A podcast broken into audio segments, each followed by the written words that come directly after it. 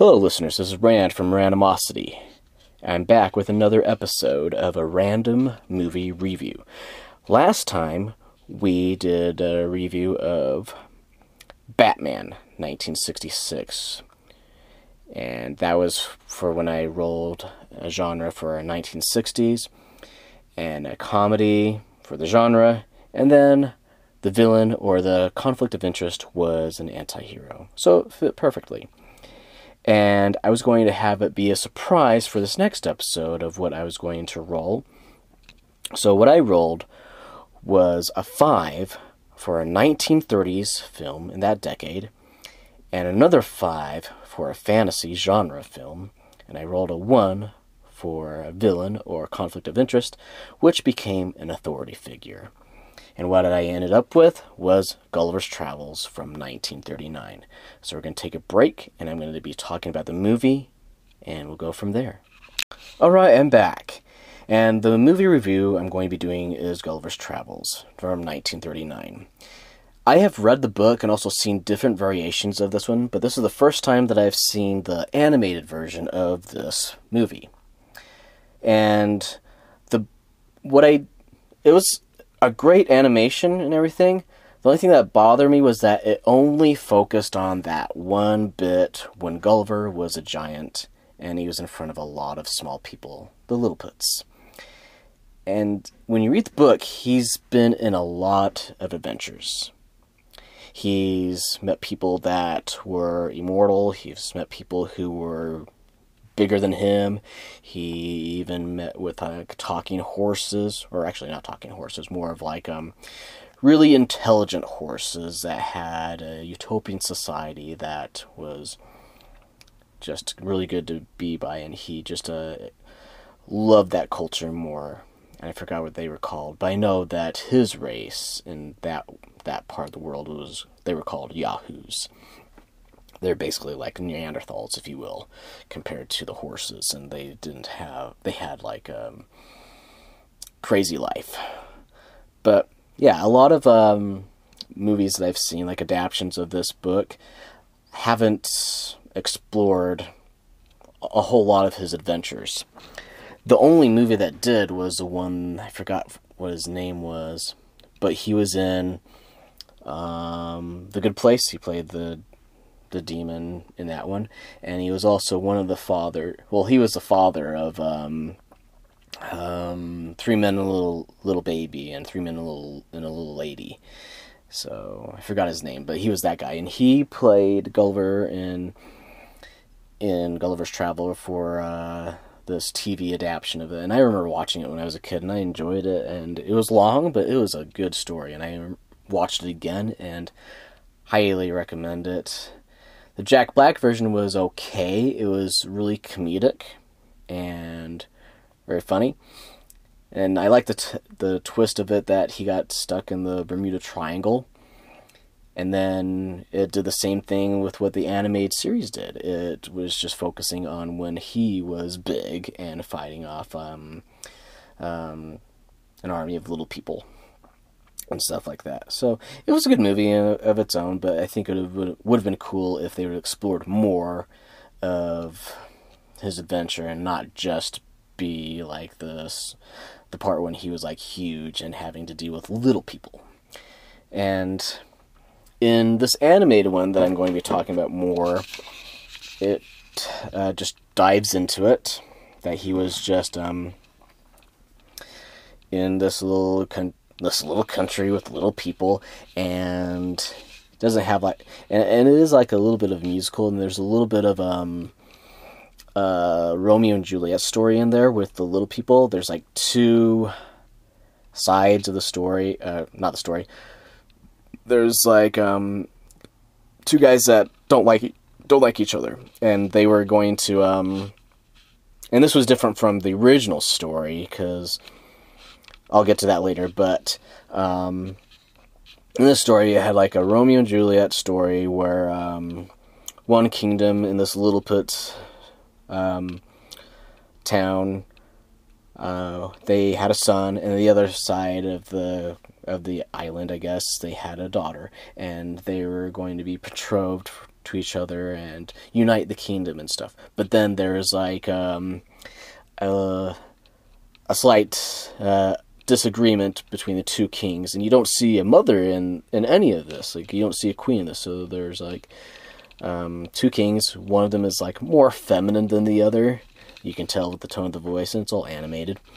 And um, they're just doing this uh, story and they have like two versions of a, of a song for their towns that they sing for that's kind of like their national anthem if you will and they that's why they didn't like the song because one song was talking about forever and the other one was talking about something else entirely. I can't remember, like maybe until death do you part or something like that. I can't remember exactly, but I just remember that that song was just talking about being together forever, and the other king on the other side just didn't like that, so it was like wanting to change the lyrics. So it's like really weird that they were going off of that story. And it was all the conflict of interest was basically um, not having well not uh, having harmonious songs together and playing together and stuff like that. So um, Gulliver, the giant in this island, and it's interesting what they've chosen for the animation for this. I'm going off tangent, but they chose like uh, their retro, retro rotoscoping rotoscoping, that's what's called, of uh, Gulliver's character. Like, you could tell he looked human and they were just like tracing him.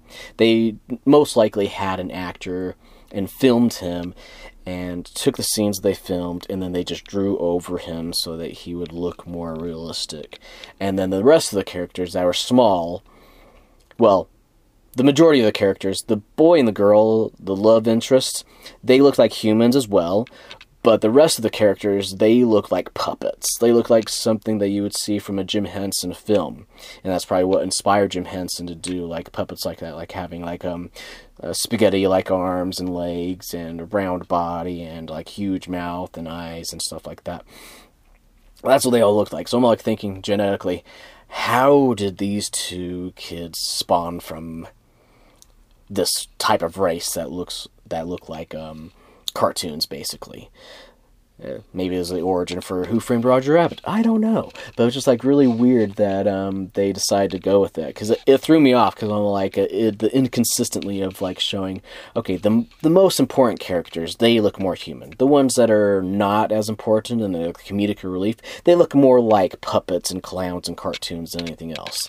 And I was like, they're just lazy. Like this movie is about uh an hour and 16 minutes long, so that's probably why that they were like rushing things and trying to make things going. And it was produced by Paramount, so um, and they were trying to, I guess, get this out really fast, and they had rights for it, so like just trying to get the story across, and they only had time to do the small bit when he, when Gulliver is with the small town in Lilliput, so they did that, and um, but anyway, with the conflict of interest being that they couldn't um, bring their anthems or songs together, they and they're gonna get ready to go to war because of that. Instead of them having the kingdoms united through a, harmonial marriage or whatnot, they decided to go to war. So then uh, Gulliver's tra- Gulliver, yeah, Gulliver Shallow is his full name now. It's his Gulliver. Um, he's in the middle of it, and at first they think that he's a spy for one of the the people of Lilliput and um, then he decides to bring them all together and tries to um, unite the kingdom that way and just say let's let's just sing both these songs together. So they did, and they lived happily ever ever after. But there was like one scene in there that was like really weird to me was when um, he was trying to hide uh, the king, the prince, and the princess by picking them up and put them in different places, or take them away from the war or like the conflict in there. And when he was doing that, uh, he got the girl first and picked her up with his hand and put her somewhere. Then he got the the boy, and he held out like two hands and fists, and she had to pick which one was like had the prince inside one of the hands. And I'm like, you don't do that. He's like, hey, choose which hand the prince is in, and if he is in the wrong one that you chose, I'm gonna crush him. That's all I'm all thinking when I'm watching. Is like, oh no, what's gonna happen if she chooses wrong? What would have happened if she chose wrong? Was uh, Gulliver gonna be like, oh, sorry, wrong one? I don't know, but I I just thought like it was a neat trick, yeah, but I was all like thinking like in modern times like why would you do that? And I'm all thinking if I was Gulliver and like being a comedic type person that way, I'd probably do that and just be like, pick which which hand your boyfriend's in. Uh, oh, wrong. it was like really weird to me that they did that. Like I know that they were trying to go for a comedic relief, but nowadays you're like thinking like with that trick happening, it's like who in the right mind would do that? I don't know. Yeah, that's my bit on that one.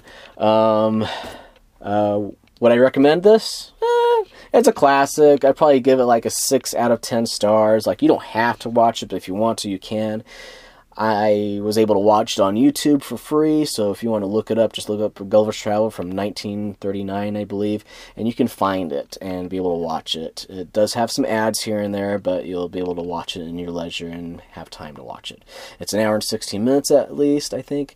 It's produced by Paramount, so I don't know if Paramount is uh, streaming this one on there if you have the subscription, but you can do that as well if you would like.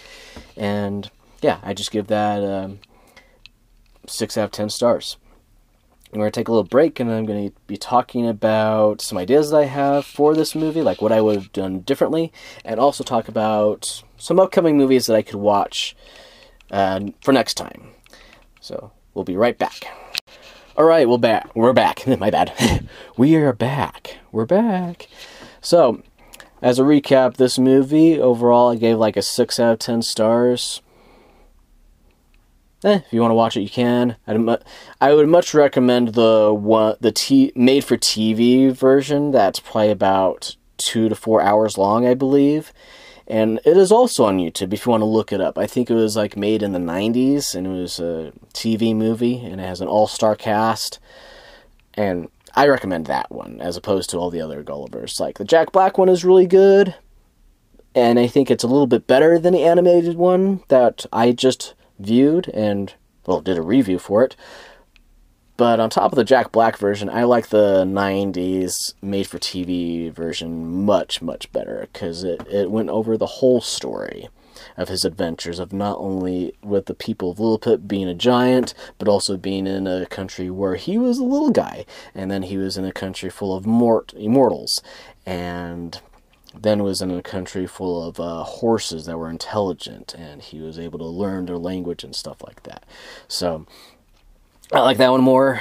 I would give that one probably like a nine out of ten. So yeah, I highly recommend that one. And um, one thing I want to try to do later on that's just been inspiring for me is that I want to try to do my own version of Gulliver's Travel, but set in space and I want to try to pitch an idea like this. Like, I'll still do this for my podcast, but I want to try to pitch an idea that we can have Adam Sandler play Gulliver for Gulliver's Travel in Space. And the reason being is because of one simple scene from a bedtime story when he is in space in one of the, bedtime stories and he's speaking a different language, like, uh, you know, gibberish and stuff like that. And after watching that and reading the book Gulliver's Travel and even watching the TV version just to compare the two, I was like thinking, and well, even like Jack Black being a com- comedian, it fit perfectly with him being Gulliver. So why not Adam Sandler being Gulliver? And he could be Gulliver and travel in space, just like from the scene from a bedtime story when he was in space for that one scene. And if they were to go off of that, like make like a spin off of that alone, I think it would be a great movie. Very heartfelt, very funny, and with him like speaking gibberish, it could be like the same. Like he'd use that language for like one of the lang- one of the aliens he's visiting. Like it can be more outside like obviously outer space instead of grounded in different islands in the world that we live in today. He could travel different worlds, like travel a world that has small people and he's like huge in that world and stuff, or travel a world that is huge and he's small. Travel a world where there's like immortal aliens and they look different. They don't have to look like humans and stuff. They can look like aliens, uh, different shapes and forms and colors and whatnot. And then the cool part will be when he visits a world that has like um um you could do both ways with this, like with the horses. It could be just a world full of horses, kind of like um, Planet of the Apes. It could be like Planet of the Horses, to be like parody of that. And um, he could be speaking gibberish in that one if he wanted to, and that would be like his iconic signature because he does do that a lot in one of his mov- in a lot of his movies when he's like doing Abby Doobie and stuff. I don't know, but I think that would be real cool if they did it that way. And if Adam Sandler is hearing this, that would I think you should do this before you retire. You should do like a Gulliver's Travel version set in space and take all these ideas, but just remember where you got it from. Get it from the podcast Randomocity, your host Rand. So yeah, I would highly recommend that this would happen. If it doesn't, I'll do it on my podcast. And I don't know if I can do a good Adam Sandler impression, but I'll do something similar to it. So I'm going to try to produce something like that make it more like a travel log. So it's like um, uh, captain's log. This happened and such and such, and I was on the planet and so so so and so. So it'll be similar to what I was doing with Blood, Sweat, and Tears. You know, like an audio journal entry, but it's going to be set in space, so it's going to be like more. Um, have some more sounds that'll make it sound like it's in space. I'll get some audio for that, and um, it'll just be the aftermath of his journal, like explaining what was happening and stuff like that. And it'll just be really cool. So I'm excited to do that with the inspiration I got from watching this movie and trying to think of like how I can make this. Like obviously I can make it with a podcast easily, but if I were to like produce it, if I ever got a chance to become like a movie director, I would much rather have like Adam Sandler as Gulliver, Tra- Gulliver and Gulliver Travels in Space and that's what it could probably be called. I don't know, or just Gulliver's Travel. Oh, maybe it would be called Gulliver's Travel in Space, since it's kind of like you know, uh, Treasure Planet, which was a futuristic version of Treasure Island. So it'd be something like that, like Gulliver's Travel in Space. So that would work. That would work just fine. So yeah. Um, but yeah, I'll, that's what I'm going to be working on in the future. I don't know when I'm going to be releasing those, but I will be releasing those once I have them recorded, and they will be like journal entries. So anyway, for the next movie that I will be doing, or just a hint for it, I don't know what I'm going to be doing yet, but you can still vote on um, which one I should watch in the episodes below. They, there's like a way you can you can select there the questionnaire there, the poll there, and you can vote on it if you would like. But anyway, so far, and this may change, but I rolled a two, and I didn't have a two at first, like in the list. So I, because I went from like the 1900s and there was nothing there, because I already did the 1900s, or in one of the episodes, I believe I did. So then I just decided to go to the 1890s for a number two. And I don't know if there was a lot of movies that were made back then, so I'm I'm going to change the rules up a bit. That what's going to happen is, um, whatever decade that I'm going to be choosing from when I roll it, it's either going to be the decade the movie was released, or, excuse me, it will be the decade that the movie is set in you know, like if I go to the point of like, oh, it was set in like 10,000 BC, then we'll do some movie that's set at that time or something like that. I don't know. So anyway, this one, I rolled a number two for the 1890s. I rolled a four for a Western. And I rolled a one for a supervillain as the villain or conflict of interest. So we got Western as a genre. And there wasn't a whole lot especially with a supervillain, the closest thing I could think of is what maybe Jonah Hex. But I can't remember if Jonah Hex is happening in the 1890s. I'm going to look it up because if it is taking place in the 1890s, then I'll definitely watch that one because I have not seen that one. But the other ones I have on the list here is Sherlock Holmes and Sherlock Holmes 2: A Game of Shadows. Apparently, those two movies are set in the 1890s, and I can't wait for the third one to come out. So if I decide to watch that one, then I'll be able to talk about the third one and when it's released, what expectations are happening, especially with Guy Ritchie holding or helming the the film in this one again. And the other movie, and but I've seen these two. That's a thing. Like um, I'm trying to watch movies that I haven't seen. But if I can't find anything that I'm interested in watching, then I'll just um, watch what I watched again. And the other movie is The League of Extraordinary Gentlemen. I haven't read the comic book, but I have seen the movie, and I actually enjoyed the movie. It was really good, and I did not know that it took place in the 1890s. And it does have super villains in it, so it fits perfectly.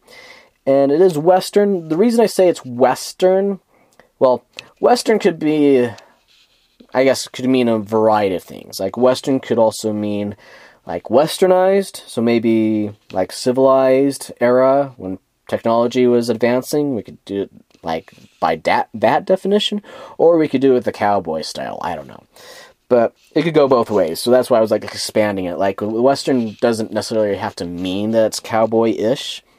Because I guess it could do like Alien versus Cowboys, but I've seen that one too. Because that could fit into the mix if we were to do it that way.